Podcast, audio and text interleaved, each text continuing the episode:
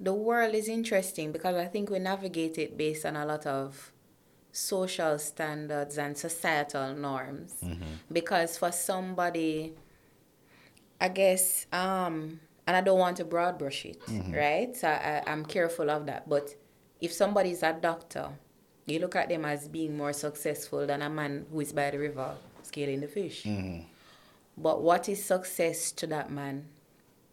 Maybe that is success for him because him have a peaceful life. Yeah. Yeah. And to me, that's perfect. Your success, your peace of mind should not be measured by other people. Correct. It should be Correct. measured by you. Welcome to the What Next podcast, hosted by Sean Reed, where we pay it forward through conversations. Each week, we will bring you an inspiring person or message to help you on your journey to discover what's next for you. Let's go. Kaydia, how are you? I am great. Yeah. I am well. Yeah, man. I like to hear that. God that. is good. I'm blessed. Yeah. How is your mental health today? My mental health is good, you know. Um, I can honestly say it's good today. Been a rough few years, but I'm I'm getting over the hump. Okay, cool. Yeah. Rough in what sense?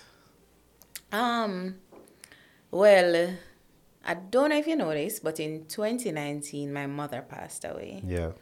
Um, I tell people all the time, one phone call can change your life, and I feel like that happened to me in 2019 when my mother called me, um, when she was overseas and told me she was sick, and she was in the hospital and they saw some spots on her liver and she was crying Wow. and I had to go up immediately and you know support her and be with her and that was April 2019 she died in June 2019 Wow. Very short. very short. She died within 8 weeks of being diagnosed with cancer. Did she have any issues or signs before? she had no issues or signs before. My mother lived a pretty healthy lifestyle. She she was um you know she she worked out a lot. She ran and jogged and she tried her best to eat very healthy and watch what she put in her body. So and the most she got was like a cold. You know nothing serious. She was always very bubbly very lively. Um so no signs before but you know get the call. Find out it's cancer and you're like oh that drop in. I'm like what you mean? And then yeah the the journey to when she passed away was a very interesting journey because i'm her only child you know and then a year after her mother died Wow. Okay. um, and then my my father's mother died about um, a couple weeks after my, my maternal grandmother Right. so it was a, a lot That is a lot. yeah man it was it still is a lot to process to be honest and grief is very complex um so that's why i said today i'm good Yeah. but you don't always have good days but i'm good. I'm doing well i can say. I'm grateful too. You know god is good. So i'm good. You know what is interesting or what I struggle with is how to converse with someone who has gone through something traumatic or even not traumatic, something that that's impacting them. Because some people want support, some people want to talk about it, some people don't want to talk about it. Um, maybe how I give support is not how they want support, you know, and so what advice do you have to persons who maybe want to console but don't know how to like is it responsibility of the griever to tell the person how to help or do you just hit and miss? Wow, that's such a good question. Um, and I went through some of that too, and it, it's it's twofold because I think everything can exist in the same space. I don't think it's either or. So I think uh, from the perspective of the griever, you should feel comfortable to say what you need. Me personally, I don't like to ask for help because I'm the person that people come to for help. I'm the listener. I'm the yeah. I'm gonna fix this for you. I'm gonna give you a solution. I'm gonna help you. Um, so when it comes to me asking for help, like I'm always a play hero. And my mother used to tell me that too. It's okay to ask for help. Um, which I'm learning more and more. I have to break that. Uh, I don't know where I get it from. I don't know why I'm like this, But I know I have to break out of that and say what I need when I need it. And it's okay for me to to need some support or any kind of support, whatever I need. I need to be able to identify it and say it, articulate it. So it's something I'm still working on. It's really for me to articulate it and say what I need and be okay and feel safe to do so. I think sometimes people probably don't feel safe. You probably don't want to be a burden. Um, if you're like me, you're thinking, boy, everybody have something to go through. So, you know, deal with your thing yourself. or find a way to deal with it and not bother burden nobody. Um, and then on the side of the person who wants to support, just know that there's no perfect thing or right thing to say. Um, give the person their space if it seems like they require space, while also making it clear that you're there for them in any capacity. Um, yeah, and it's not about saying the perfect thing or the right thing, because grief is very personal, mm-hmm. and people grieve differently, and they require different things at different times. So it's just to know that you have them, they're there, and they make that clear to you that they're a safe space to land. Yeah. So, but communication is difficult, it's challenging, and you have to be very self aware and emotionally intelligent to communicate that in a way that people feel safe to count on you and lean on you. So, everybody is a work in progress. I think that there are two things I want to say. One, mm-hmm. when you spoke about you're the person who gives and you don't feel comfortable asking. You know, some years ago, a very good friend of mine said to me that life has givers and life has takers. Mm-hmm. Right? And recently, I modified to say that we have givers and takers. A problem is that takers believe that givers are being taken advantage of, mm-hmm. that realize that people want to give and givers often confuse taking and receiving. It's two different things. Mm-hmm. And naturally, givers think that once you are getting something, it's being taken versus receiving it and being able to receive properly. Mm-hmm. Right? And I think that's a big problem that we need to work on because nobody can survive on their own. And if you are a giver and you like to give, you should also be comfortable, realize that someone else likes to give as well. Mm-hmm. And when you rob someone of the opportunity, you're robbing them of the joy of giving, but you're also robbing yourself of the opportunity of receiving. You're and, absolutely correct. Yeah. And it's all about perspective too. I think we are we, we have a lot of stories in our head about people and it's it's really a, based on life experiences it's probably how you grow up your values your beliefs what you see around you that dictate how you navigate the world. Yeah. And so the stories that you tell yourself and the perspective that you have about people are really about all those little um, things along your journey that happen that really um, centers your belief around certain things. So for me in particular i don't i remember in high school, I had a diary, mm-hmm. and I wrote in the diary that I am the cheerleader. I am everybody's cheerleader. Mm-hmm. I remember that specifically.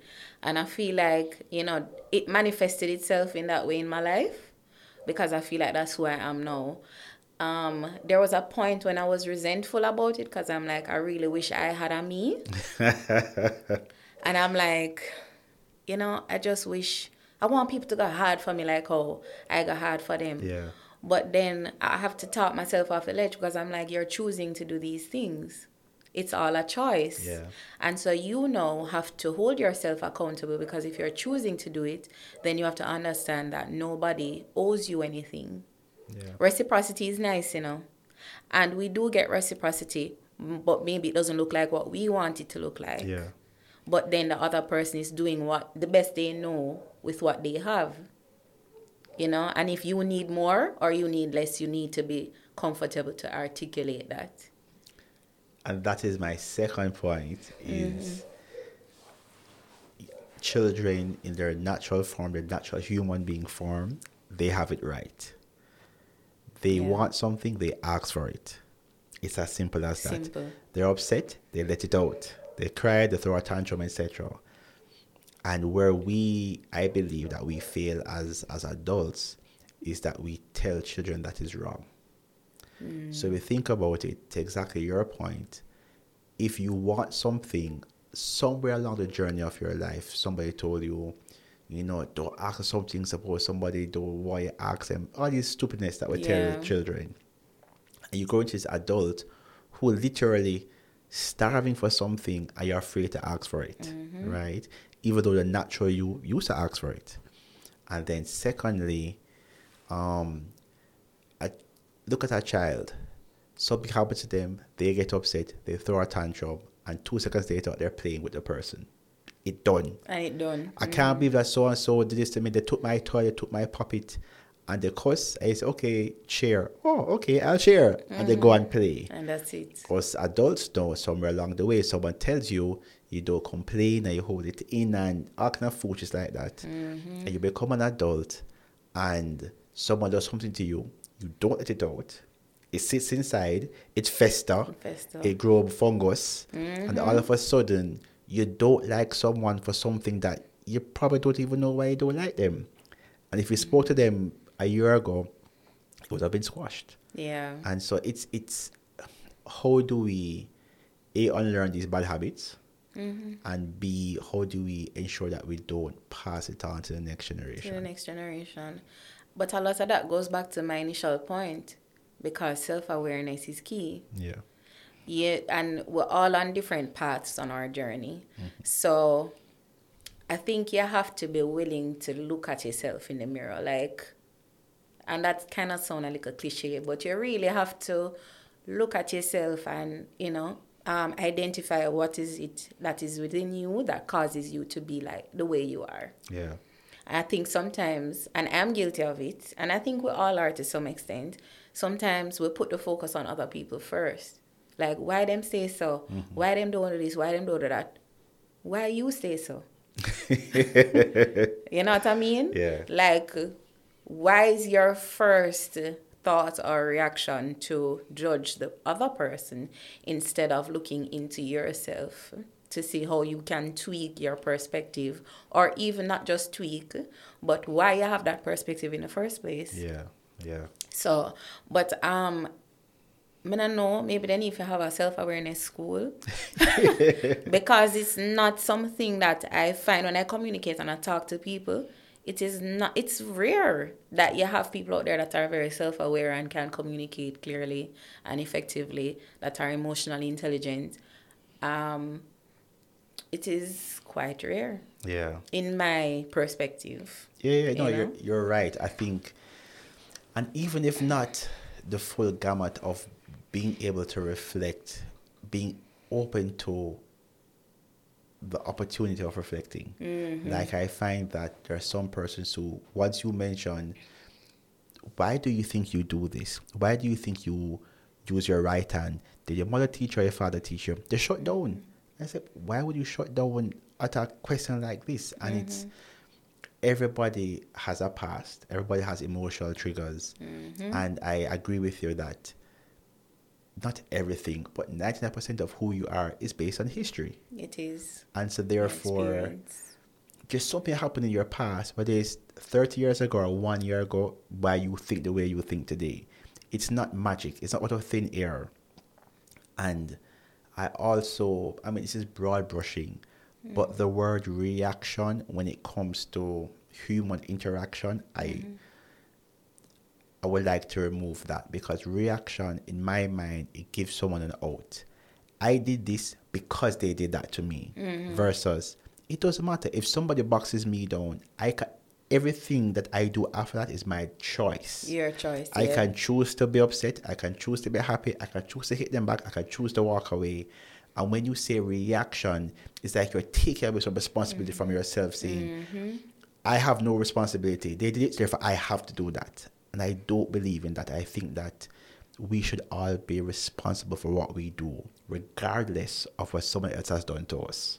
Agreed. But then what you're saying, it takes a level of emotional intelligence and maturity A hundred to get there. Hundred percent. Because a reaction is simply that you're reacting to a stimulus Mm-hmm. instead of choosing your response. Yeah. Because um, for me, nobody should be in control of how you respond to anything in life. Yeah. Nobody's in control of your mindset.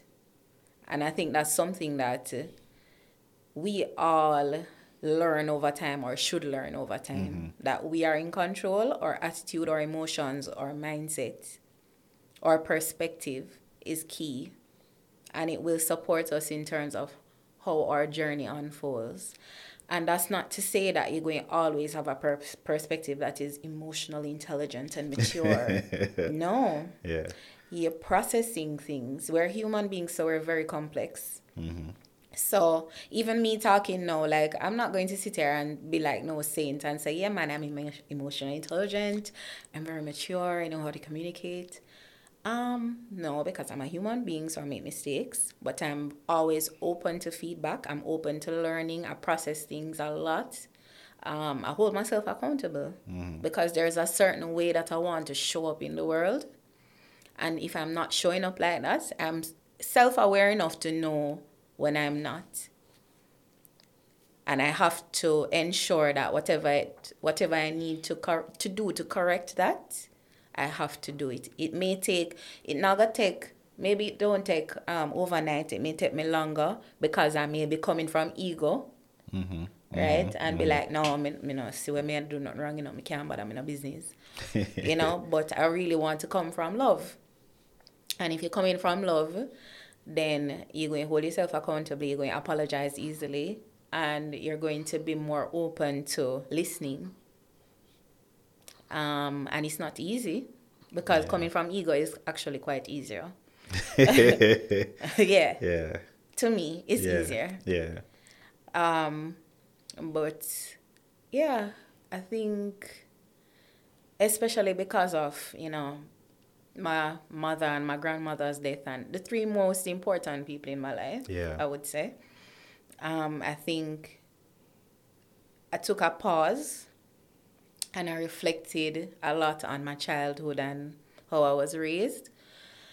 And I just know for sure that I want to show up a certain way and I have a responsibility to the woman who raised me as well as to myself.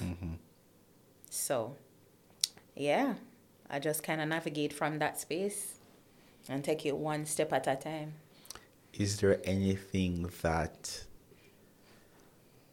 with your mom passing that you would say to people who still have their parents or still have whichever loved one in their life? Mm-hmm. Like what what would you say to them, you know, maybe not regret that you may have, but what would you say to them like if their loved one is alive?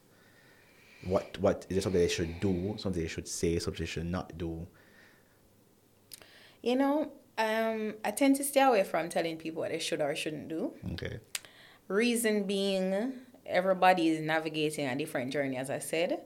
There are different experiences, different circumstances, um, different things that happen, um, and different choices that you make that impact your journey. What I will say though is that when you go through losing people who are so important to you, um, everything else seems secondary. So like issues that you'd have had, because being an only child, my mother was very overprotective of me, um, almost to the point where I felt like it, it was a little stifling. But it was her way of loving me, you know, and wanting the best for me. But in the moment, I'm not seeing that.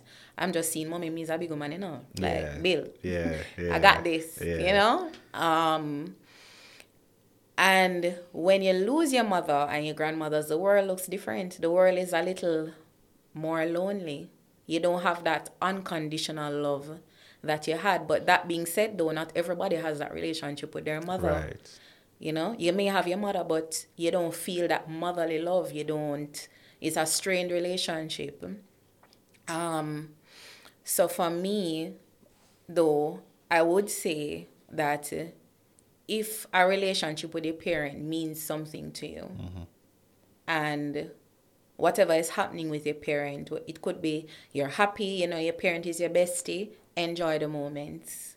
Be present. Come off of the phone you know spend more time quality time is important because when they're gone they're gone you can't get it back you, you can't get it back i mean i used to be such a workaholic my mother used to come to my office and ask me if i want to have ice cream god ever knows and then she said boy mommy I have to finish a report and I would have dead forgot everyone else with my mother right now. Yes. Yeah. Yeah. Right? Yeah. Um, and I think about that very often because also that that impacts how I live my life now. So anything that I want to do, anybody that I want to spend time with, if I'm thinking about you right now, Sean, I pick up the phone and I call you. Yeah. I don't wait. Yeah. You know what I mean? Um, because time is not promised. The concept of time is something that I process a lot because you could be here today and literally gone tomorrow, and it's something that we say all the time. But it's real. But uh, it's real. It's real. Um, just the other day I was thinking about it. Um, and there are 24 hours in a day, right? And if you're lucky, right, if you're lucky, you have a job and you have a children or whichever loved one is at home, right? And if you're lucky, you get up and leave your house maybe by 7 o'clock in the morning and you come home at 7 o'clock in the night especially if it's children, you want them to be in bed by maybe 7 to 8 o'clock, right? That means that on a good day, you spend maybe an hour, hour and a half with your child. Kind of crazy, right? That is crazy. And so it's, there's something said a while ago, which is, I'm living this way more so because my eyes just can't take screens anymore. Mm-hmm. But I do not look at my phone at all. And I've told people I'm not trying to be distant, but if I look at my phone after a certain time of day, I literally get headaches. But having done that, or this being done to me, um, I'm spending more quality time. When I'm physically talking to somebody, I am here. I'm not doing anything else. Right. And it's something that you don't realize, unfortunately, how much time we waste not actually engaging with people. So you're sitting here, but you have a smartwatch on, it vibrates, and you're looking at it. Mm. Or an email comes in from work, you look at it. It's unfortunate because if you pass, work will hire somebody else. Mm-hmm. It's as simple as that. Mm-hmm. But your family and friends cannot physically replace you, you know? Never. and it's something that technology is awesome. It's great. Mm-hmm. However, we need to ensure it doesn't rule us. And I think that unfortunately for a lot of people, technology rules us. We don't realize that the time with the person who's physically in front of you is literally the most valuable time. Yeah, agreed. But um, and agreeing with you, but also that is something I personally need to work on too, because um, a few weeks ago, my friend actually said to me, and I've gotten this feedback in the past, so that you know sometimes I don't feel like I'm present, but not present as in because I know them can talk to me about deep things Right. and you know I'm there and I listen, but like if it's some foolishness like random things, I'm in my phone. Right. So the, the person said it to me and I took it serious. I'm like, you know, it's something that I'm glad you told me, even though they're not telling me to say, oh, they hate that. Right. It was just an observation, but I'm like, I want to be more present. Yeah. I want to be more present. I'm glad they told me so that, you know, I can make space for that. I'm aware and I can make space for the fact that, yeah, I need to be present, put away the phone, the devices. Netflix can wait. yeah, it can wait. My Kindle can wait. Yeah. You know, my time and being present with you is more important. Yeah. Yeah. So, yeah. Yeah, it's interesting. So, okay, I know that you work nine to 5 Mm-hmm. but I also know you do some travel blogging, vlogging, some travel randomness. Yeah. So, how did, how did you start doing that? Okay, so I started my travel blogging and vlogging in January 2021. So we're in the pandemic. Um, my aunt and my cousin was in Jamaica and I wanted them to have a good time, of course, and so I was taking them all around, and I, we're, we were at Frenchman's Cove, and I remember this conversation very clearly. Um, so it was my aunt, my cousin, and my friend, and we're just um on the beach chilling, and my friend is like, you know, how much time I tell this girl to start a travel page on Instagram. People want to know what you're doing. You're always going all over the place and because of my personal page, right? So they could see I post, you know, snippets of what I'm doing. And my friend was like, you know what, give me your phone. I'm gonna start the page. so she started it right then and there. Yeah. And I'm like, oh God, I'm nervous. Um, no, nobody don't want to see what I doing. uh, and she's like, yeah, idiot. Give me your phone. she took the phone, she started it, and my first post was um off the ocean at Frenchman's Cove. And then it just took off from there. I'm literally always all over the place. I love to travel. I've always loved to travel. That's one thing that I feel like I got from my mother at a very early age. She used to take um, I'm her handbag. I was her handbag. Yeah. She used to take me everywhere. Um, so I think that kind of impacted how I live my life. And especially I went into overdrive after she passed and after my grandmother's passed. I just realized that, yeah, anything more I want to do, anywhere more want go, I just need to do it Yeah. because no time like the present and I think we take for granted that we have time and I don't want to take it for granted so I started um, just recording you know where I'm going did recommendations during COVID interestingly because tourism was on the low for us you know nothing was happening people weren't necessarily traveling the hotels had some excellent rates Yeah. so I went to different hotels. Um, you name it, I went there. And I also found a lot of hidden gems. Um, while I, as when I started the page because I, it allowed me to connect with other people who that's their passion as well. Right. So I even formed a little travel group on WhatsApp now with some people that I may be going out of town with this weekend to explore Manchester Yeah. you know um so that fed i feel like i'm living i feel alive when i'm around water when i'm in an airplane when i'm traveling and doing things and experiencing cultures that are new you know and just it's a big world a there's a, big lot world. to see and do and i want to do it Yeah. No, it's important. So A is a big world, a thousand percent. And Mm-hmm. in my ideal world, I would not be in one place. In Mm-hmm. my ideal world, I will go to Norway, spend three months there, go just just keep on hopping from country to country, spending at least a month or two there just to understand the culture and hear people talk and stuff like Yeah. that. But it's also a big Jamaica. And I think one of the biggest mistakes that Jamaica, in my mind, in my mm. point of view, right, mm-hmm. we watch way too much foreign TV. And we don't, and because of that, we tend to put a lot of focus and, and love and appreciation of things that are not Jamaican. Mm-hmm.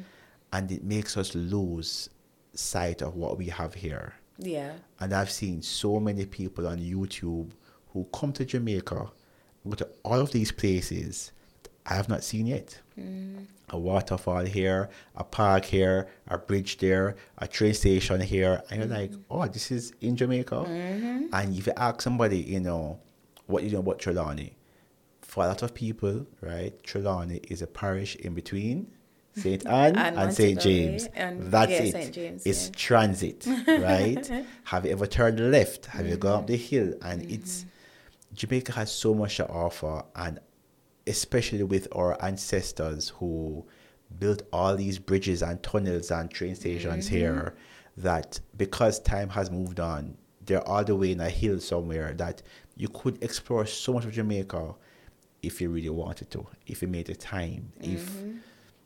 how cool would it be for you and your friends to go and do something in Jamaica and just enjoy one weekend versus sitting down watching something on Netflix? Yeah. Right? And I think that's something that I really like the fact that you're doing that because it's true. Jamaica is nice, the world is nice. Mm-hmm. And watching TV cannot give you the same enjoyment agreed of seeing nature and seeing Mm-hmm. the world. Mm-hmm. Agreed. I think one of the things that I was grateful for is that I live on an island, but not just any island. In my mind, Jamaica is the most beautiful place in the world. yeah, I'm biased, but um, in the pandemic, I'm like, but I wouldn't want to be and live anywhere else and be locked up. And you know, like Jamaica is it for me. When you go outside, you get the vitamin D, you see the sunshine. You know, you see the, the beautiful trees, the where I live, you can see the hills and the mountains, mm-hmm. and it just it really puts you at ease, mental from a mental place, it helped me a lot in the pandemic. Yeah. Right. And and I think that's why I pushed to go to so many rivers and you know just explore and I did a lot of hiking. I you know, mean I really like the hiking thing. but when it comes to hiking to get to a beautiful Right. waterfall, it helps a lot with my mental health. I mean, we're all different, so maybe something like that um, some people would not be interested in. But you have to find what you're passionate about, what you love to do, what supports you from an emotional perspective, how you feel your cup. Yeah. That is how I feel my cup. yeah. If I can't get to do those things, it's gonna impact me emotionally and in a negative way, and I know that. So I it pushes me to go out there and do things and explore and create memories. Yeah. Creating memories is important for me. And I think, but even biologically, so yes, Amy, definitely some people may not want to walk in the forest and mm-hmm. mosquito bite them or whatever the case Yeah. is, right? But biologically, they say that A, obviously, breathing that fresh, natural air is good for your body, right? Yeah, fresh air versus. Mm-hmm. polluted air with cars and trucks. And secondly, they also say that water is naturally calming. They say that once you hear water running or rushing or whatever it's called, Mm-hmm. it literally calms you down. And so it, I mean, you see it every time somebody gets up and goes to the beach or goes somewhere, they calm down, they relax. Yeah, relax. And yeah. it's it's unfortunate that so many of us, including myself, we live on an island where there's water all around us and we don't enjoy it as often. Mm-hmm. We sit in our houses and we just watch TV versus going and doing something and enjoying the natural beauty of Jamaica. Mm-hmm. And it's always a, it's it's always sad. It's the same for every country, but tourists come here and enjoy our country more than ourselves. Then we do, yeah. And that's that's bad. But on the flip side too, right? Let's say you enjoy the beach. There are not a lot of free beaches to go in Jamaica anymore, you know. Yeah. Right? You really have to think hard yeah. about where you can go with your family one Sunday Yeah. if you're going to the beach. Yeah. True. And that's that's also something that I know would impact persons going. Mm-hmm. Maybe if it was free, they would go. Right? Um, a lot of things are privatized, but that's another conversation altogether that I really don't want to talk about right now. But I think I think you're right. Um, but um, that's also why I started the page too. Um, and you know, I followed the encouragement is because, well, if you scroll through my page, a lot of the things that I have is for um, Jamaica, hidden gems, and you know, things to do, places to go in Jamaica. Because I think people think that Jamaica is so small, you would never believe how many things there is to do here yeah. there's a lot and our culture is so rich our culture is rich our people i don't know i just love jamaican people me personally There's also something about our people that um I never thought about it until the other day. So there's a a very cool lady who I don't know, but I follow on YouTube. She's from Ukraine. She lives here, right? I think her channel is called With Irene or something like that. Very cool lady. Mm-hmm. And so when the war started in Ukraine, she helped or she tried to help get the Jamaican students to Jamaica. Mm-hmm. And she did a, a very cool documentary on the process, interviewing the Jamaicans when they came home, right? So like a three hour YouTube video. Very good. All the Jamaicans who went to Ukraine for school said A, they'll go back immediately because it's a beautiful country, it's a great country.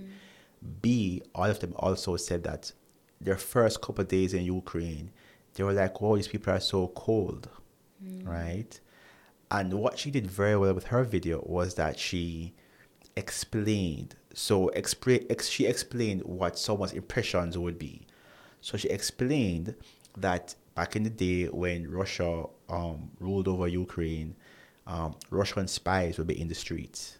Mm-hmm. And so the Russian spy may ask you a random question. Mm-hmm. And if you answer incorrectly, then your entire family gets locked up. And so their culture has been to keep to themselves because Right. you they don't know if you're being friendly or if you're a spy. Mm. And I contrast that with our culture, which again it seems natural to me. I'm sure you've noticed it where you go to any river, any falls, anywhere, and a local person will carry you all the way to the falls and back because we have that friendly, welcoming Mm-hmm. nature. We do. Unfortunately, not seeing that much in Kingston St. Andrew because it's the city. Mm-hmm. But once you venture outside of that, you get the real Jamaica with Mm-hmm. genuine people who just want to show you where they live. Yeah. Just want to show you around the road. This is the hill I grew up on. This is the water bathing. And it's, we have such a huge opportunity for people to notice how amazing our people are Yeah. and and it also gives you a, a fresh perspective if you spend five days a week in Kingston with a taxi man by driving you just to drive one hour outside of Kingston and to enjoy what real Jamaicans are like outside of the hustle and bustle. Mhm. Agreed. It's a fresh perspective. It's a simpler life. It's a, to me, that's a peaceful life, you know. Um, Saturday, I went um, rafting on White River. Rafting is so peaceful and it's rafting on White River is beautiful. The sea, it's very scenic. And I remember while we were rafting, there was a man scaling fish in the river. And I was just looking at him like, boy, this is just so simple. And I found it beautiful. Like, I was just watching him and probably thinking, why, why this girl staring at me? But I told him, I said, morning, you know. Um, I said morning, you know, and I, I said how they do and whatever. But I was watching him and I was thinking to myself, boy, this is what I love about Jamaica. It's just a simple, peaceful life. Um, but then that's my perspective, and probably that wouldn't be his perspective. You know what I mean? There are a lot of struggles that he's facing that I may not have experienced or may be present to because that's not my world. Right. Um, so I thought about all of those things, but I'm like, I just love to go around and observe us in the in the hills and valleys and crevices of Jamaica. But what I said a while ago, isn't that what I said a while ago? I think is a cornerstone of what causes so many people to be maybe upset or sad. Is mm-hmm. that they look at someone else's life and A assume it's better or great, mm-hmm. or B um just get sad about their own life, mm. and it's you have no idea what that person is going through. You don't. Right. So yes, because you have to get up every day and go to work. I said, you know, I'm tired, I'm hungry, and so on. Relax. Mm-hmm. This man chilling in the river seems very cool, but maybe if you get sick tomorrow, he has no health insurance. Yeah. right? True. And so it's a balance of the two of realizing that what you have is good, mm-hmm. right? There are pros and cons to what you have, and there are also pros and cons to what you don't have, mm-hmm. and it's balancing up. You know which one is preferred. You know, do you want the mm-hmm. hustle and bustle life where somebody want to report every five minutes, or do you want a more, a more relaxing life, but maybe you can't go to the doctor as freely? Yeah. but there's no reports. You're just chilling. You know, it, it's perspective is interesting, and you naturally we do it, but we can't judge somebody else's reality because we don't know what they're going through. We can't. But I think also there's a lot of the world is interesting because I think we navigate it based on a lot of social standards and societal norms. Because for somebody, I guess, um, and I don't want to broad brush it, mm-hmm. right? So I, I'm careful of that. But if somebody's a doctor, you look at them as being more successful than a man who is by the river scaling the fish. Mm-hmm. But what is success to that man? Maybe that is success for him because him have a peaceful life. Yeah, yeah, And to me, that's perfect. Your success, your peace of mind should not be measured by other people. correct. It should be measured by you. And that doctor may be struggling. That doctor may be, you know, wanting to in that field because that's what his parents wanted Yeah. or her parents wanted. Yeah. But really they're not happy. But then because you have the title of doctor in front of you, um, there's a certain way how people communicate and how you are able to navigate because of that Right. Yeah. right? So I think uh, I try and keep things simple, and I think, as I said, everybody makes their own choices in life for different reasons. It's all about perspective, but I think that your happiness, your what success looks like, how you measure that, is personal to you. Correct. Correct. It's Correct. personal to you, and um, I think that we should stop judging each other's choices. You know, like it can all coexist in the same space. So interesting, it says personal to you, which I mm-hmm. totally agree with. Mm-hmm. I think the unfortunate part is sometimes people, and we all, we don't know. It's personal to me, but which me is looking at it? Mm-hmm. Is it the true me? So if you ask, I could be very wrong, but if you ask an average person who's getting up every day in a quote unquote nice car, going to a quote unquote nice job, they probably aren't happy. But as you just said, societal norms, if I achieve the house and the car and the marriage and the kids and this, I'm supposed to be happy. Yeah. And if you ask seven year old them, all they wanted to do was to do something else. What mm. society has said, you can't be a carpenter, you need to own the carpentry company. But guess what? Being a carpenter, you get joy out of making this desk. Mm-hmm. Or in the company, to worry about staff and people that thief me. And I think that sometimes we take on more than we probably really want to mm-hmm. because that's what society says that we should Yeah. and we end up living a somebody says are they a happy life because now I mm-hmm. can happily enjoy this car or this house or this new phone or whatever the case is mm-hmm. but I'm not actually fulfilled Yeah. and that happens to a lot of people and then on the flip side there are people looking on on them who are probably living a better life who probably living a happier life probably living a simpler life mm-hmm. but they're unhappy mm-hmm. because they've been told that that is what happiness should be Yeah.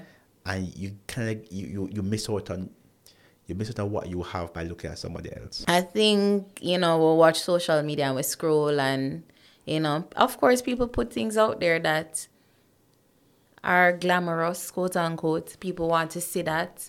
Um, it entices you, it attracts you to scroll and like and share.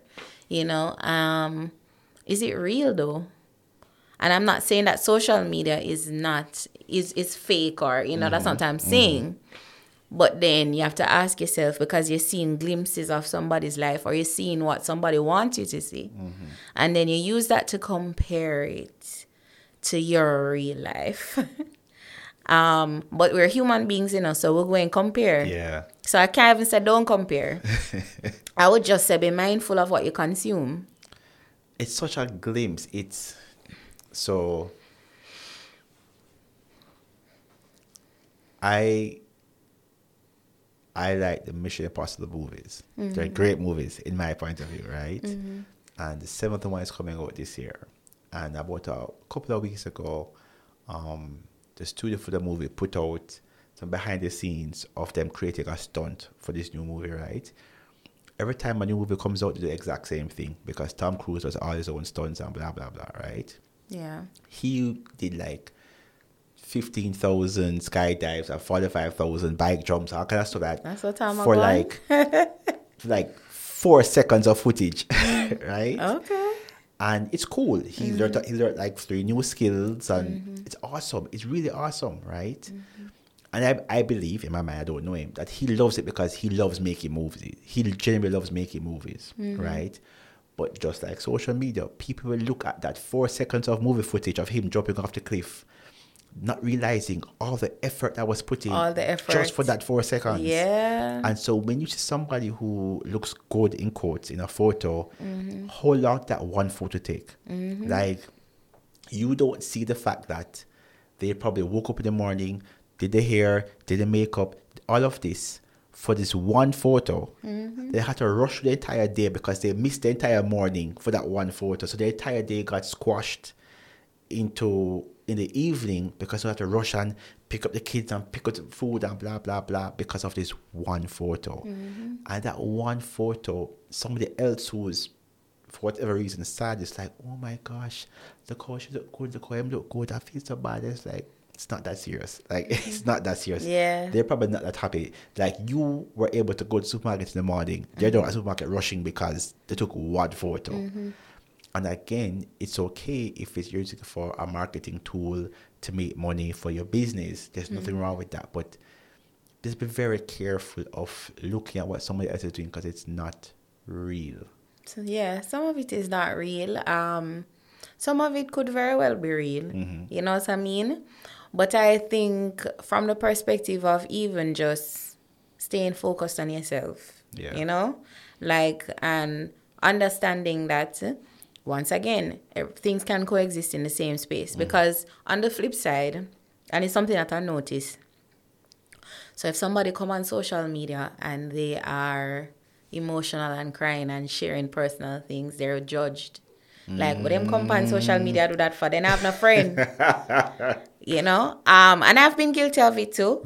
But then I had to take a step back, holding myself accountable again because I'm like, it's their choice It's a part of life. and it's a part of life. It's their reality and it's a reality for a lot of people and they can connect with people like that. And also probably they really don't have no friend. You understand? And this is their outlet. and this is their outlet. And uh, so like me did have to just flip the switch and say okay that us bill. Like once again don't bother judge people.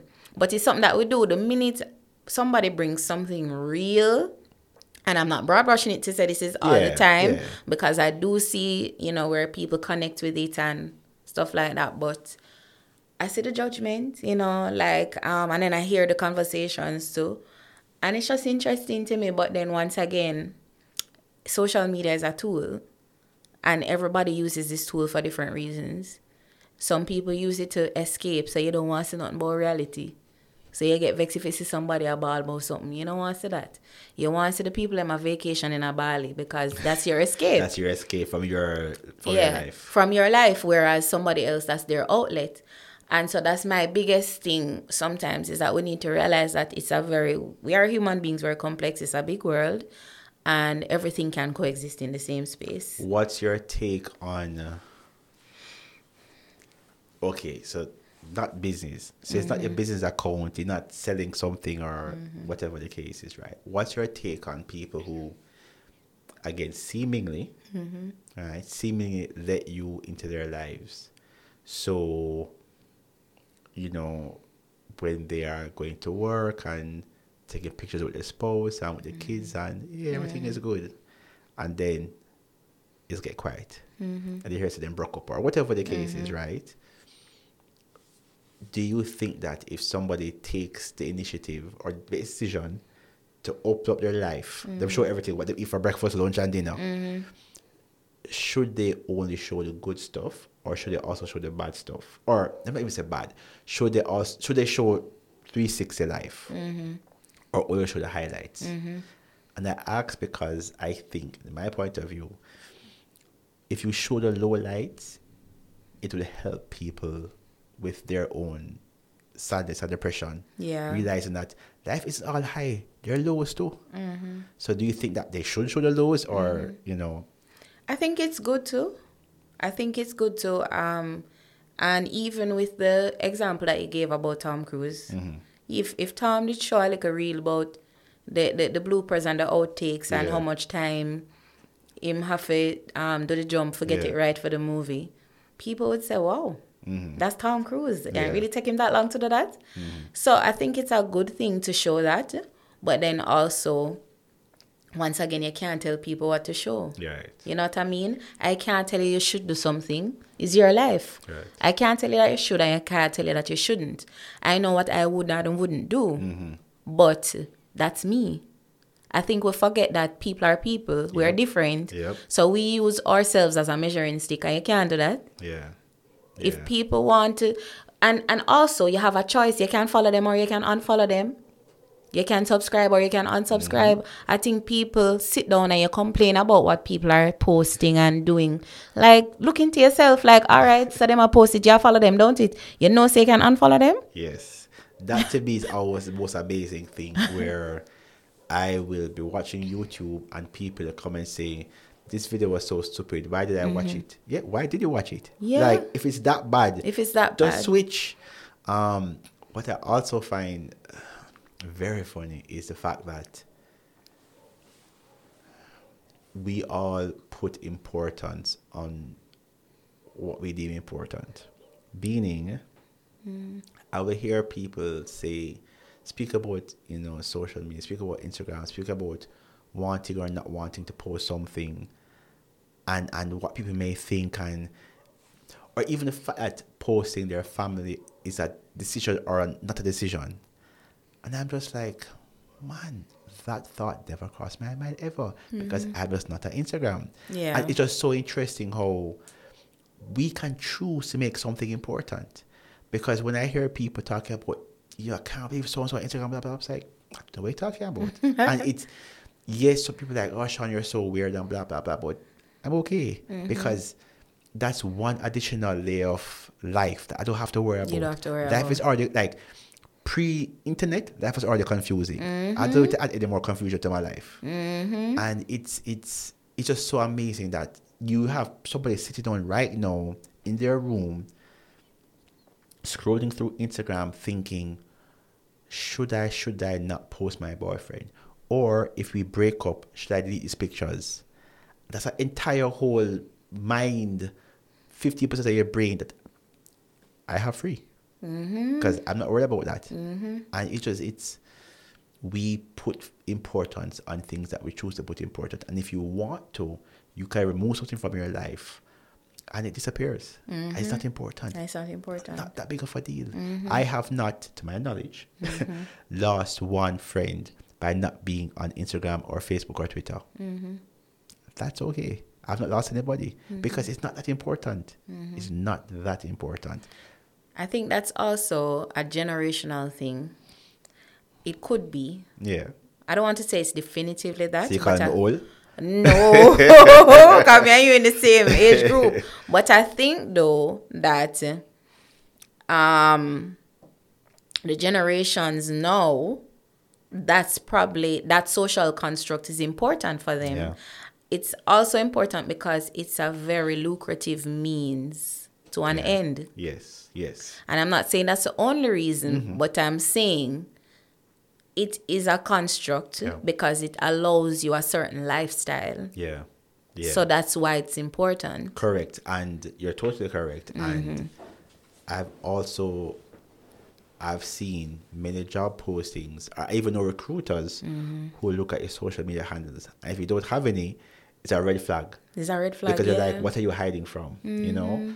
And then on the flip side, they look at it because maybe they want you to, I don't know, be a manager of something, but a part of that job is being able to interact with people. Mm-hmm. And if you're if you don't have a social media presence and you don't know how to draw a crowd on social media, you're like you're wrong for the job. Yeah. And so you're totally correct as it relates to there is a batch of persons coming up that Mm-hmm. they can't hide from social media because it's their norm. Yeah, it's their norm. And you know what's interesting too? To me, you can't use somebody's social media to assess the type of person that they are. Because you are in control of what you're posting and what you're putting out there. It Can all be a mask. And it, it can all be a mask.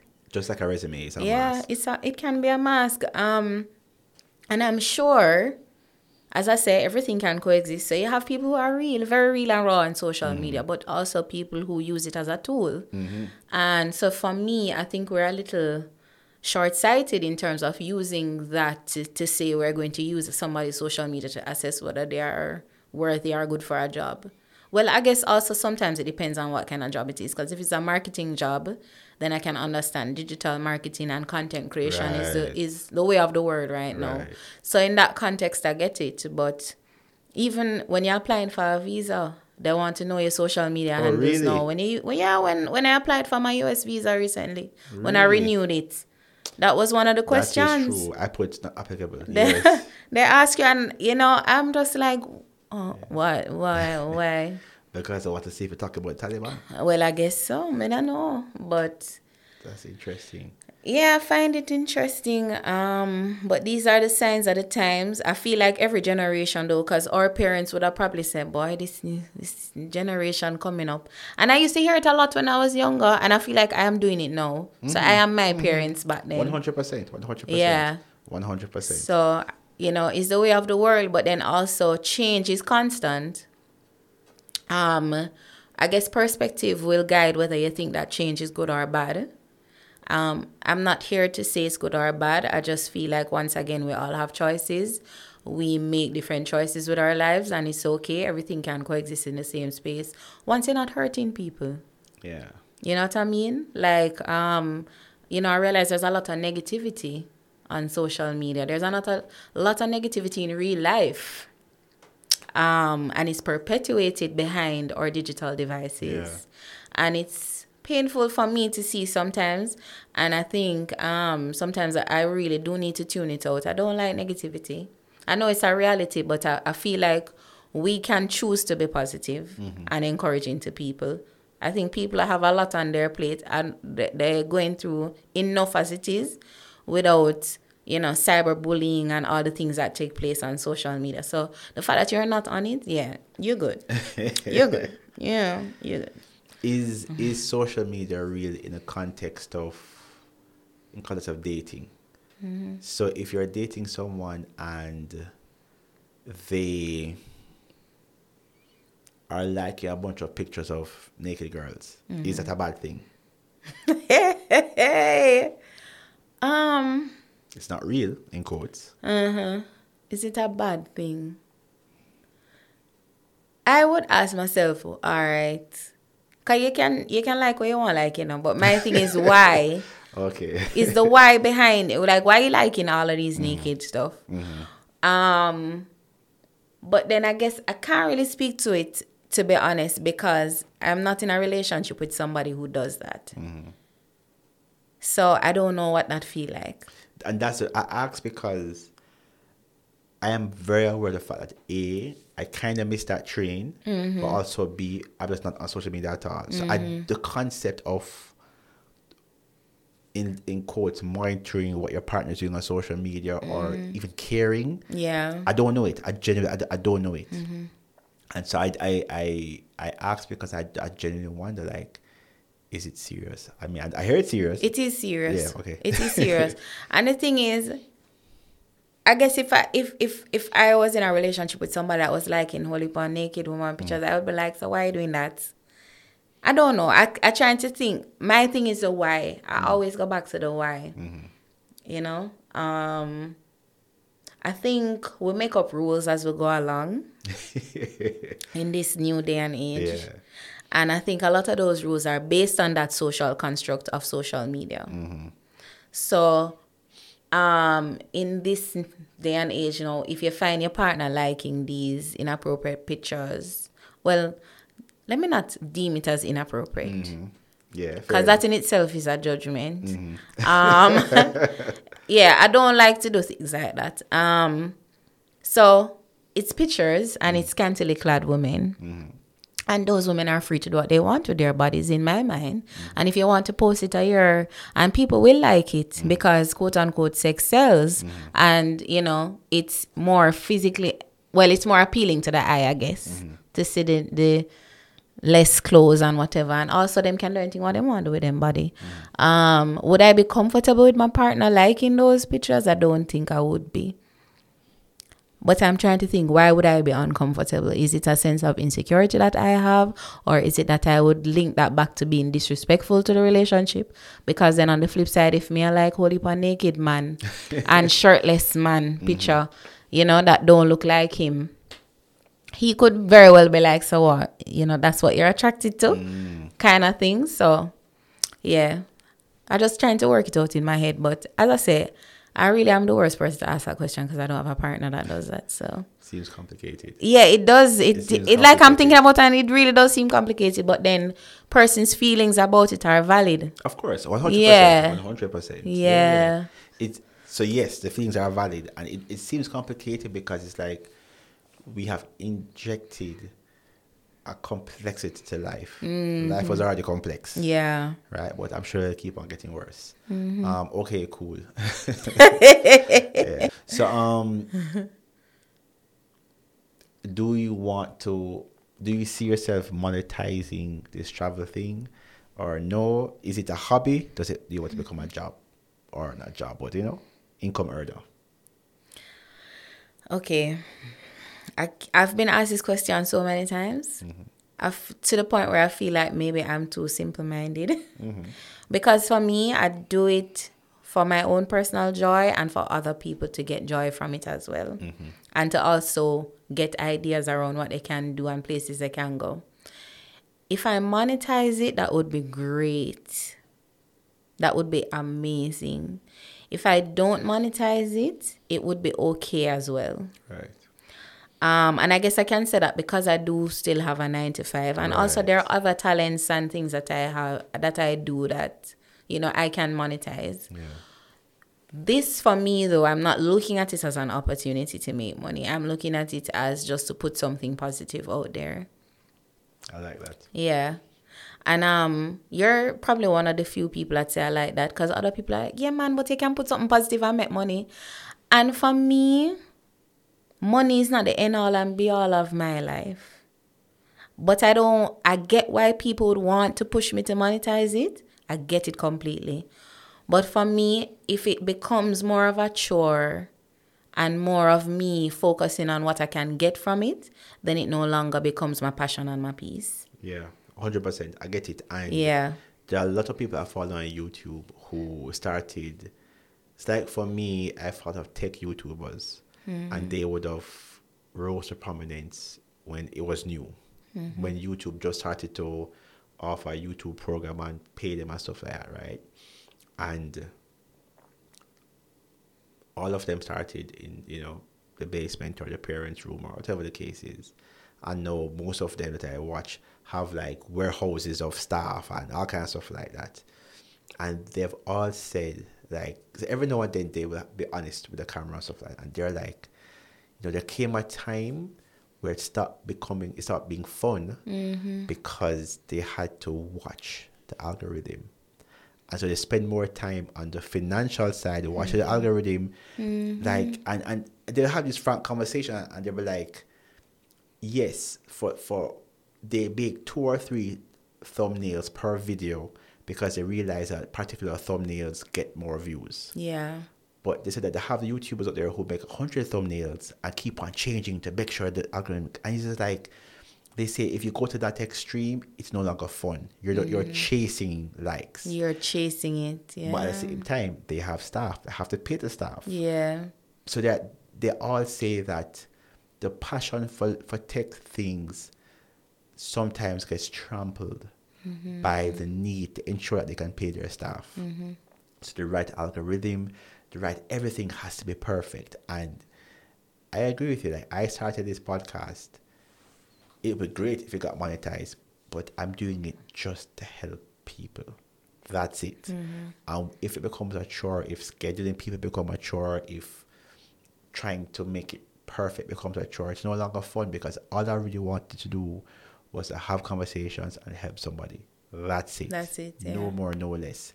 And I mean, I don't think it, you say, I don't think it's simple. I think it is your passion doesn't have to be what makes you money. Mm-hmm. Because sometimes if it is, it becomes a job It becomes a job. and the passion may become tarnished. Mm-hmm. And that is, if, if you lose your passion, then you know that's not fun either. Mm-hmm. That's not fun either. That's not fun either. Um, like I don't think it's simple either, but sometimes I guess based on the responses I get, I'm questioning myself. Like, yeah, yeah, you really could be monetizing or doing more, or, but then I have to just kind of do me, you know, like If I you- make my own choices and say, yeah, this if is the you lane I want can find someone to do it for you, it's like Mm-hmm. if if you have a friend or a colleague that would say, "I will do off this for you," you just show up. That's different. But when you have to sit down and plan it out, Mm. Yep. that's not fun. That's not going to the country for a weekend. That is that's work. Mm-hmm. That's work, and there's nothing wrong if that's what you want to do. Yeah. But I do believe that some people generally just want to do what they're doing for fun or Mm-hmm. for enjoyment or for their release. Mm. And the second you start to tie things to it, okay, who is sponsoring this week? What? That now becomes so you're not going to go because it's not sponsored, but you really want to go. So Mm-hmm. what are you going to do? And that gets a bit, you know, dirty. Or maybe you do go and they say you can't show that or you can't show this. Mm-hmm. Yeah. A lot of restrictions. And then you have to think about, you know, who is it that you're going to make partnerships with? You know, who have dislikes and that, how much followers and engagement. And, uh.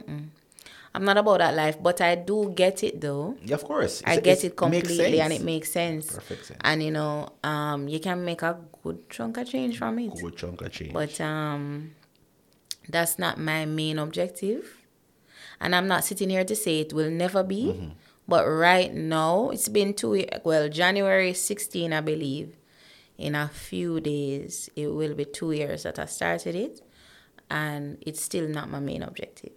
Okay. So, but I'm not saying it will always be like that. But for me, I don't see it changing. Not Yeah. right now. So, like how we're fresh into January 2023, Mm-hmm. what are your plans for this year or next few years? What are my plans? Travel plans? Life plans. My life plans. All right. So my life plans, I, I've had a motto, ever ever since you know my mother passed, and it's just one day at a time. Sweet Jesus. Um. Once again, sometimes I think maybe I'm too simple. because I don't have these fancy resolutions. I don't have a word for the year.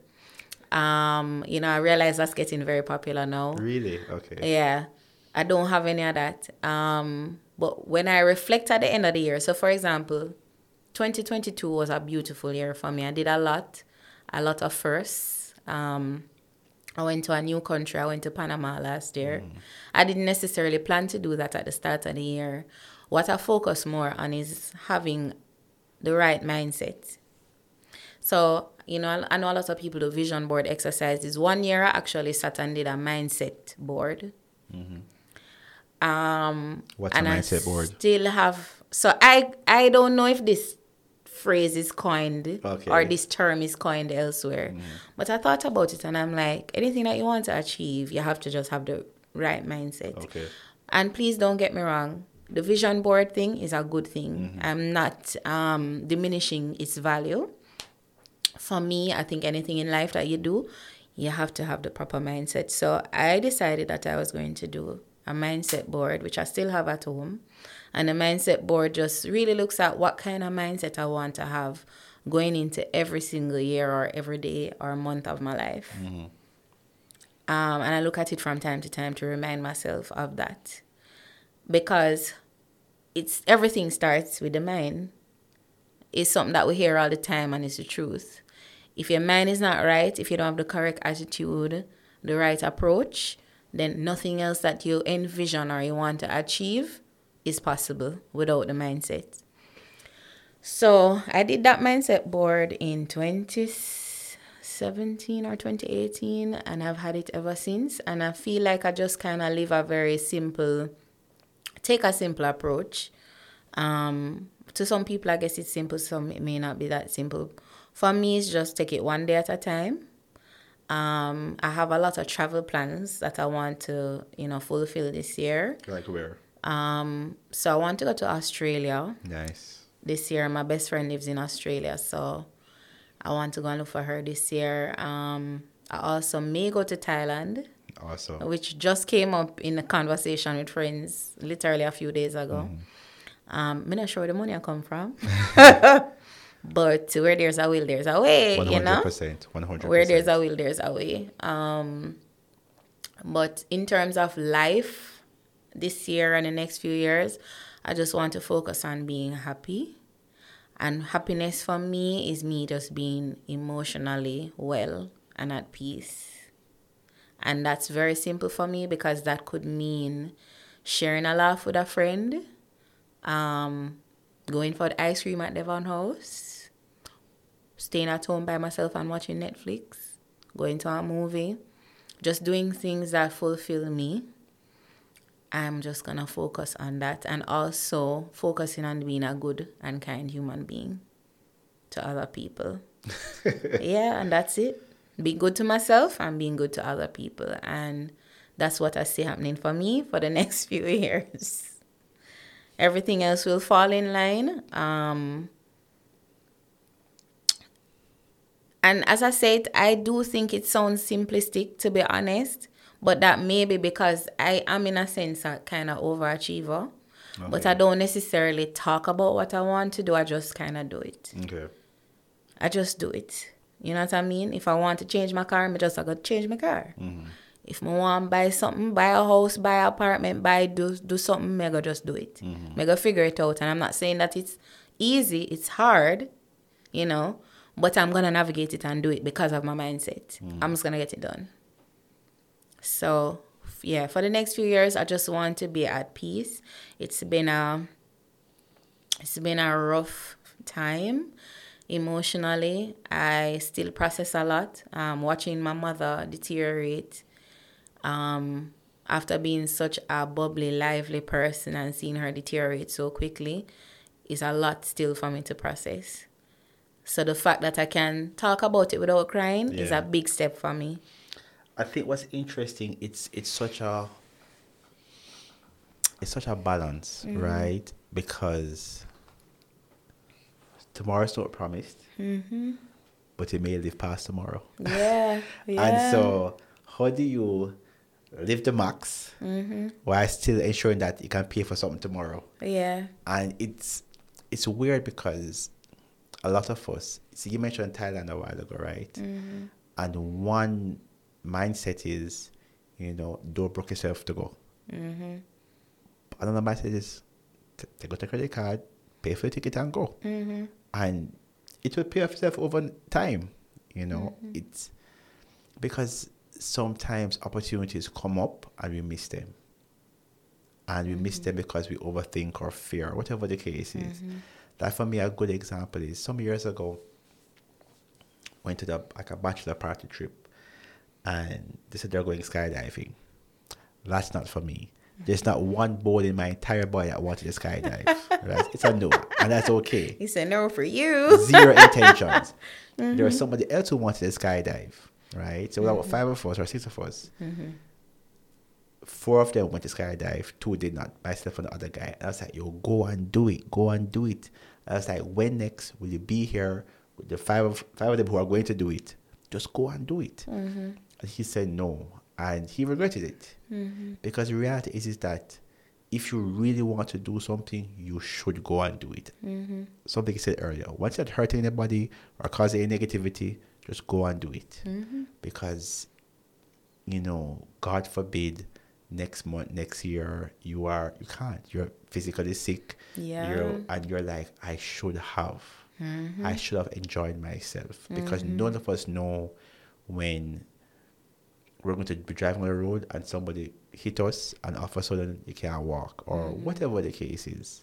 Mm-hmm. Life happens fast. It does. And so it's a balancing act between enjoy the now, but ensure you can enjoy tomorrow too if it's still alive to enjoy tomorrow. And it's mm-hmm. weird. It's weird because you don't want to overspend in quotes, yeah. but at the same time, sometimes you need to spend so you can enjoy yourself. So you can enjoy yourself. Yeah. Life short. Yeah, agreed. It's a balancing act. I think life in general is about balance because I think if you're focused on work all the time, that's not enough balance. You're not enjoying your life. Mm. You weren't, I tell people all the time, you weren't meant to be born, work, and then die, Correct. Correct. right? But also, you have to do what fuels you. What are you passionate about? And it, your passion don't have to be this big, oh my God, overwhelming, meaningful, transformative thing. you know? Yeah, I agree. it don't have to be and even when it, these purpose conversations i think people think oh your purpose have to be you know it has to impact the world i, I don't know if people really understand that if you impact one person you're impacting the world Correct. if you impact one person i think and even from a caribbean perspective i don't know we're just really we are high achievers you know. Mm-hmm. Mm-hmm. We are mm-hmm. definitely high achievers but i encourage people all the time small steps. Balance for me looks like okay i worked earlier you know i'm talking to you now. If i feel like i want to go eat a little cream i may buy a little cone and go home and that mm. may be my niceness for the day. Yeah. right? Um, if I feel like I want a good laugh and I have a friend um, that I want to go talk to and I know them will give me two jokes before I reach home, that's my little niceness. That's free of cost. Yeah. Yeah. That's me balancing the day. Those little things add up to the biggest things because you're making memories along the way. yeah. And nobody can take that away from you. And memories don't necessarily bankrupt your pocket Not at all. Not at all. right? So it's really about perspective. It's really about what you focus on, and you, you have to be intentional. You have to be intentional, and I'm genuinely and definitely intentional around how I live my life every day. And I actually have no. I used to care what people think. like, oh, them probably think I have money because me I travel so often, or them think me not work, or You them think that? Yeah, man. No, sometimes and people say it to me. Really? You know, people are like, you know, you know, work. You're still there, so and so, and I'm like, yeah, I'm still there, and I work very hard, as a matter of fact. But you're not seeing that on Instagram. You're not seeing when I'm working late and, you know, when I'm balling and you're not seeing that. And part of it is because I'm not putting it out Ah, there. there we go. What I'm putting out there is my travels. Right. You know, only a few people, select people are let in and they know how hard it has been for me. But even so, it's it's weird. So Mm-hmm. there's something I, I've been saying for the past couple of months is that struggling is not an achievement. Say that again? Struggling is not an achievement. Mm-hmm. So if somebody sees you and says, "Why are you traveling?" Yes, yes, I am rich and I'm traveling. Like, why are we uncomfortable with saying that? Like, yes, I'm and traveling. okay, and what? Or yes, I am on vacation for next year Yeah. traveling. Yes, like for some reason we we want to give us the impression of. No man, but start trying man, the Gideon. No, I'm mm. the any Gideon right now. I'm the any Gideon. I'm currently on a plane to Thailand this year. And like that's oh like God. for, for whatever reason, we have been hmm. cultured to believe that struggling is cool. Yes. It's not cool. Nope. Our parents, and I keep on saying to people, our parents did not struggle for us to struggle as well. Mm-hmm. That wasn't the plan. That was not. that the wasn't the plan. plan. They struggled so that we could live a better life. And we mm-hmm. should be happy that we can do that. That we can We should be that. thankful that we can do that. We should be like, we shouldn't feel cute about the fact that, yes, I can do it. Yeah. Yes. We shouldn't And feel cute about It's it at pretty all. awesome too. Yeah, it is. Yes. Um, and I agree with you. It took me a while to get there because, of course, once again, being the human being that I am, mm-hmm. I do think about what other people think about me, but not so much anymore because I am more so wrapped up in living my own life. Mm-hmm. Yeah. Right? So you can watch, you can make your commentary, you can anything you want to do. That's your choice. That's on you. Me, me I go travel, me I go do what I want to do. Yeah. While working, because of course my job supports that lifestyle. Yes, yeah, I need the money. I need to save to go where I want to go. Right. Right? So but you're right. Um I think there is there's this thing about people saying they're busy. I feel like that's a trigger for me. no, I keep hearing this word. I'm so busy. Um, I feel like we get a sense of comfort and achievement in being busy. Correct. It it. I have no idea if it stems from slavery. Um, I have no idea. I remember hearing this term some time ago in a movie. They said um, middle class guilt, right? Where, oh, I've now bought an apartment or I bought a house. I feel guilty because you know I could afford it before. Okay, great, but you can afford it. No, and it's like this this is slavery mentality. This guilt that that follows some of us or most of us about achieving too much.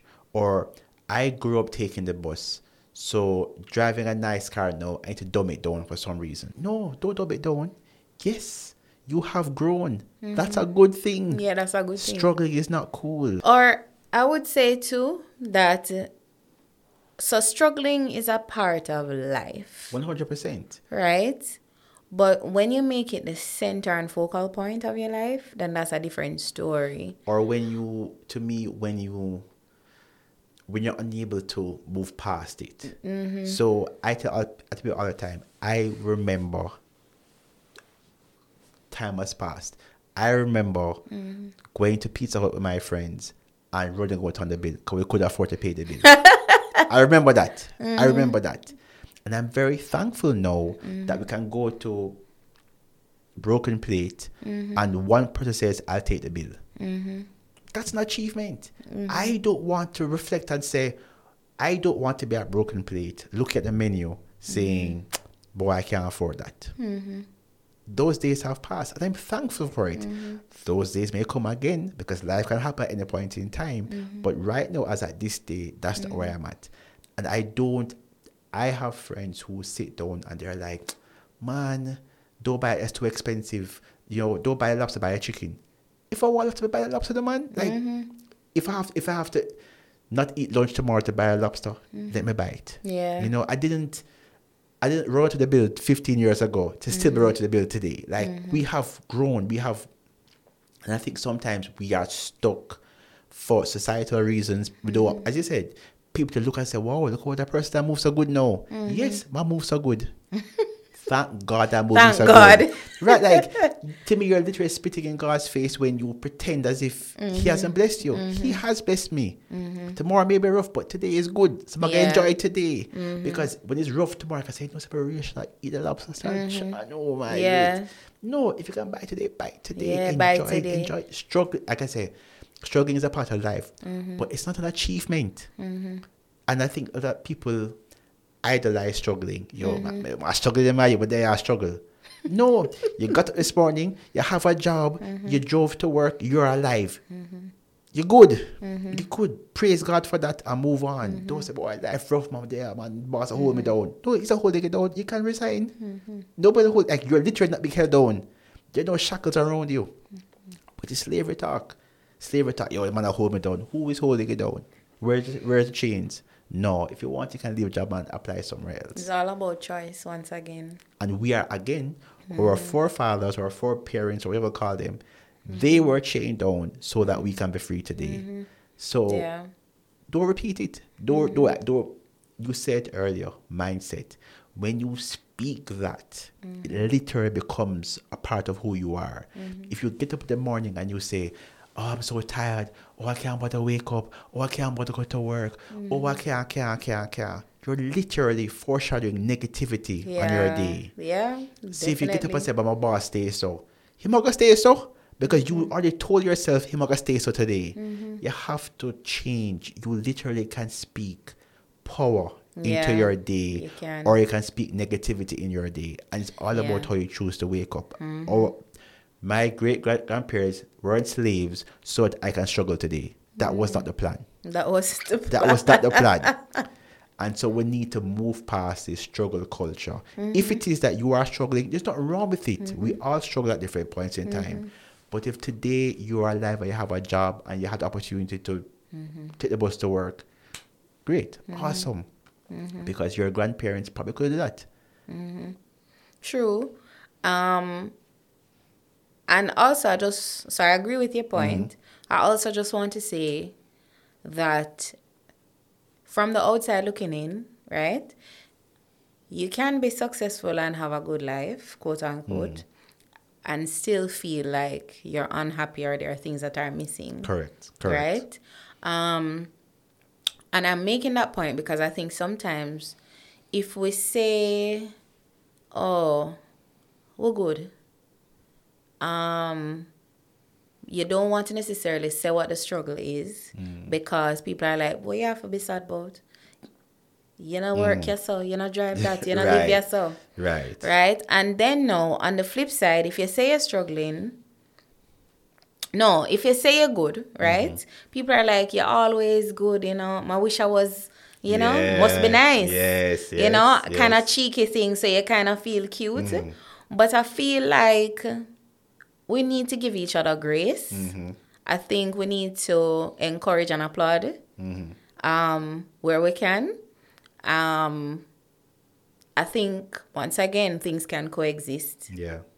in the same realm. It don't have to be one or the other. Yeah. I think it can be a mix of several different emotions that you can feel all at once. But I do agree with you that we kind of focus on the struggles. Um, sometimes I don't want to broad brush it. That we kind of focus on the struggles and we don't necessarily identify the wins that we have, whether no matter how small it is. Because I think when you look at the small wins, it can support you in navigating how to get to the even bigger wins that you may want and have for yourself. Yeah. Yeah. So I just want to make that clear. Um, and I think I see it every day. And as I said to you, communication is a it's a big skill, you know. it's I think the biggest lie that we tell ourselves is that we, we know how to communicate. Mm-hmm. And we don't. And the reason that we don't know how to communicate is that everybody hears mm-hmm. and speaks differently. Yeah. And that hearing and speaking changes daily. So if today something happens to me, there's an example I always give, right? Which is if unfortunately you are in a situation where your partner hits you, mm. right? If somebody takes up their hand to brush back your hair or to move something off of your face, you're going to flinch. So, mm-hmm. how that physical gesture may scare somebody, right? And so there's no way any of us can be master that communication because it changes daily. Yeah. It changes per person. Mm-hmm. Just because you and I can communicate today may change tomorrow because what happened to you. And mm-hmm. it's we believe that because we speak, we communicate well, but we don't. It's it's an ongoing changing ongoing thing. yeah we continue to learn and continue to navigate yeah it's that's why grace is important being understanding so we seek to be understood i saw this somewhere once but we don't necessarily seek to be understanding so we want Mm, yeah, to yeah, be yeah, yeah. understood but we don't want necessarily seek to be understanding yeah. and i thought i was like whoa let me think about that for a minute but I think we need to give each other grace and space and know that we're not perfect. How does it? So I have a question. Something Mm-hmm. I think about. I agree a thousand percent. Right. Mm-hmm. In the ideal world, um, if you shout at me, Mm-hmm. in the ideal world, I should be like, "Oh my gosh, what's going on here? Mm-hmm. What's what's troubling you? Are you okay? what's happening? Do you want some space? Do you want a hug?" That's ideally how it's supposed to be because I should be giving you grace, Mm-hmm. right? But I'm also going through my thing, and so the, I always think about where where should grace start? Because you just you just cussed me off a while ago, mm-hmm. so I'm gonna cuss you back too. Mm-hmm. So where does grace start? And yeah, where does grace start? Where does it start? I think it starts when you make a choice. You don't necessarily have to make the choice right away. Mm-hmm. And it's whether where you're coming from. You're coming from ego or you're coming from love. When you're reacting, which we spoke about earlier, then you're not thinking about choice. You just react. And me you and I both, we are human beings, we react. If a taxi man bad drive you, tomorrow morning you're going to cuss him off, right? That's just life. That's the reality.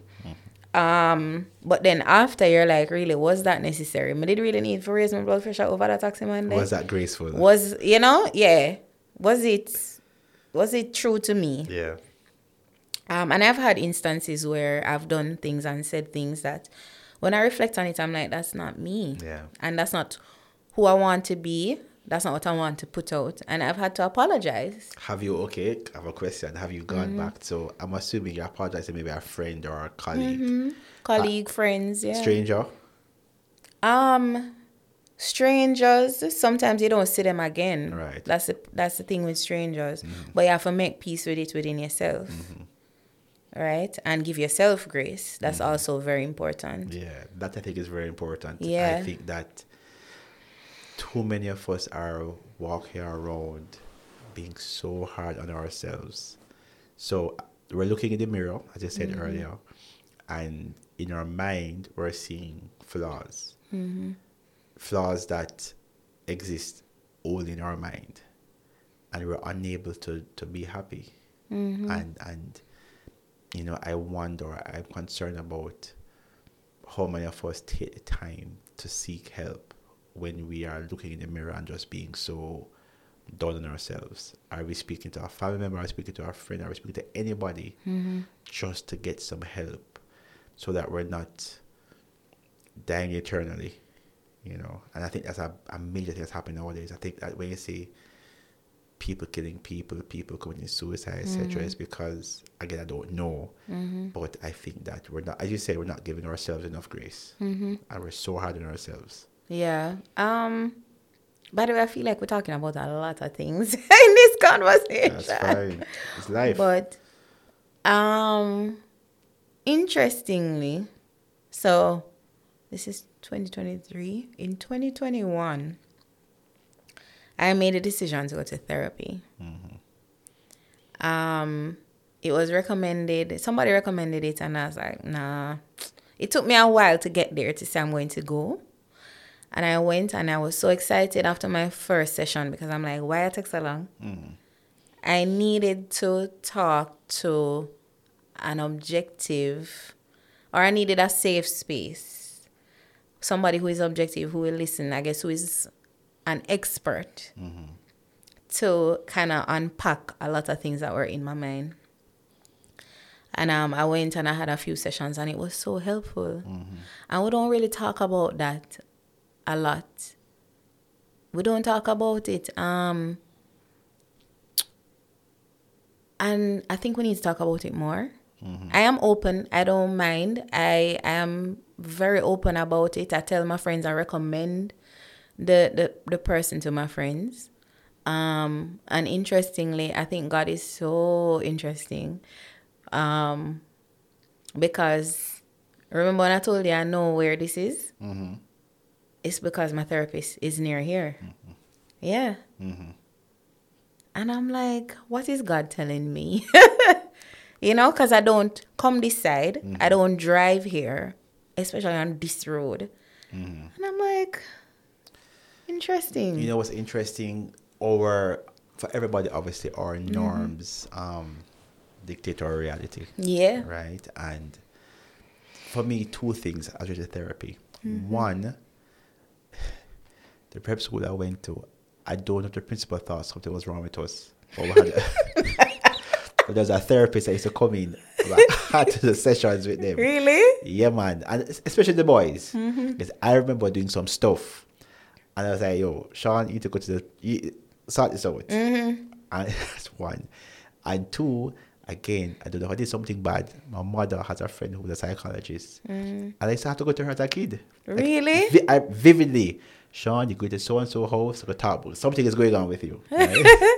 Yeah. and um, I I I'll have to ask the parents why they did that. um, but but um, I think because I went through that, I never assumed that other people did not do that. You know what I mean? And so um, I married, and in marriage you go therapy because it's normal. Um, stuff go wrong, stuff go good. You go to a therapist, you go to a pastor, you talk about it, and um, for me it has been normal. You know what I mean? And and then I will hear, you know, either the therapist or a pastor says a good thing you're coming because sometimes the wives come and the husband don't come or blah blah blah. I was like, why not? I, you'll be one talk. um, I think I, even in our marriage, I'm the talker, right? Um, and I don't know how much of it is attributed to doing therapy as a as a kid, but I don't really care. And I I guess I've, i as a kid, I realized that me telling somebody something, a, it is therapeutic, mm-hmm. and b, them that person I'm talking to knowing the color of my jaws, it don't change the color of the jaws. and so sometimes I believe that you know we we think that if we tell somebody something, something bad will happen. Mm-hmm. Nothing changes. Mm-hmm. It nothing nothing bad happens. You get something off of your chest. You feel like a bit lighter. You feel a little lighter for sure. And you know that movie, The Matrix. There's a line in The Matrix I think is very important. The mm-hmm. line in Matrix where Neo, he's he's learning about the Matrix, and he asks one of them, "So what happens if I die in the Matrix?" And they say, "If you die in the Matrix, your mind can't exist. Your body can't exist. Your body can't exist without the mind." Mm. It's a powerful statement mm-hmm. because we have normalized physical health. We have mm-hmm. normalized your hand broke, something broke, blah blah broke, you have mm-hmm. cancer. That's mm-hmm. been normalized. The last real taboo thing is like AIDS and STIs. And that kind of died out with being taboo now, right? Physical health is no longer taboo. Something happened to you, you go doctor, you fix it, you go home, everything good. But mental health is extremely taboo. And we're fooling ourselves because of a bunch of healthy people walking around, physically people walking around, mm-hmm. who are mentally gone shooting Yeah. people because mm-hmm. your mind is not right. Mm-hmm. And I thought about it the other day. I said to somebody, why is it that when I do my annual physical or my annual health check, there's no therapy on it? So you care if I'm dying but you don't care if I can shoot up the entire office. that don't make no sense. Yeah. That should be on the health card because it should be. it's a problem. It's a problem. It's a problem. It is. I agreed. have been in offices before where people go crazy. I've Mm-hmm. been in offices before where I'm going to start throwing things. I'm like, what's going on here? Mm-hmm. Call police and things like that. And so it's um, we don't speak about it a lot. I, it's still taboo. I Mm-hmm. think that once we normalize it, hopefully it will change. yeah. Um, I also think therapy, not just you know, single person therapy, but also marriage therapy, you know, couples therapy. Mm-hmm. Yeah. Whether you're married or you're just in a relationship, go talk to a therapist because Mm-hmm. that is where you unpack stuff and you be like, yo, don't really want to marry that person, you know. Or if you're already married, gone too late already. Yeah. Mm-hmm. So therefore, you have to talk through things, you know. And a, I believe in the therapist, but I also believe in just talk to other people, whether it is other married couples who can give you their advice or whatever the mm-hmm. case is. It's like I said earlier about a child. When you're a child, you speak your mind and you're told to be quiet. Mm-hmm. Fake, that's false. Don't do it. Never tell, tell a child to be quiet because that's not real life. Mm-hmm. Whether it is in a corporate environment where you're supposed to talk up for what you want, or in a in a relationship, people in a relationship, why him do this? Did you ask him to do it? Yeah. No. All right. Well, then How am I gonna? How am I gonna Can know? you read your mind? and so when we tell our children to be quiet and do a talk up, we are literally telling them the opposite of what Mm-hmm. we expect 30 years from now. 30 years from now, you want Yeah. to talk, but that's not right now. That's not right now. Yeah. It's not right. Mm-hmm. Agreed. There's the world and its complexities. Crazy. We're all just navigating every day. It's crazy. Mm-hmm. It's crazy. It is, but one step at a time. My motto. What advice would you give to younger people or even a younger you? mm-hmm. What advice would you give? A younger me. I would say to my younger self, it's okay to make mistakes. Um, you're learning and growing. Don't be so hard on yourself. And also be more kind and understanding. I think when I was younger, I was very judgmental. Very judgmental. That's why I'm just more hyper aware now about being non judgmental. Um, yeah. Um, and it impacted some of my some important relationships I had. Thankfully, I was able to, you know, um, come back to center and learn and grow.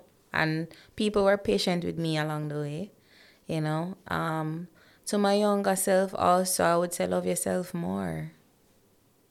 Not everybody, um, not everything everybody say should impact you as deeply as it did, or, you know?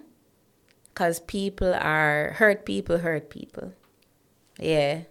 And I, I hate to use these one liners and these cliches, but we're all walking around with a lot of baggage, you know? And people are so unkind sometimes. And like I used to take it on in within myself, and it really used to impact my self esteem and my confidence. Um, but I think now I'm just so, I'm almost 40 and I'm like in a different realm. Like I love the woman that I am. I'm in a much better space. I'm not perfect and I'm still learning and growing, but I accept myself for who I am. So I would just say accept yourself just as you are. And as you evolve, you get even better, sweetie. It gets better.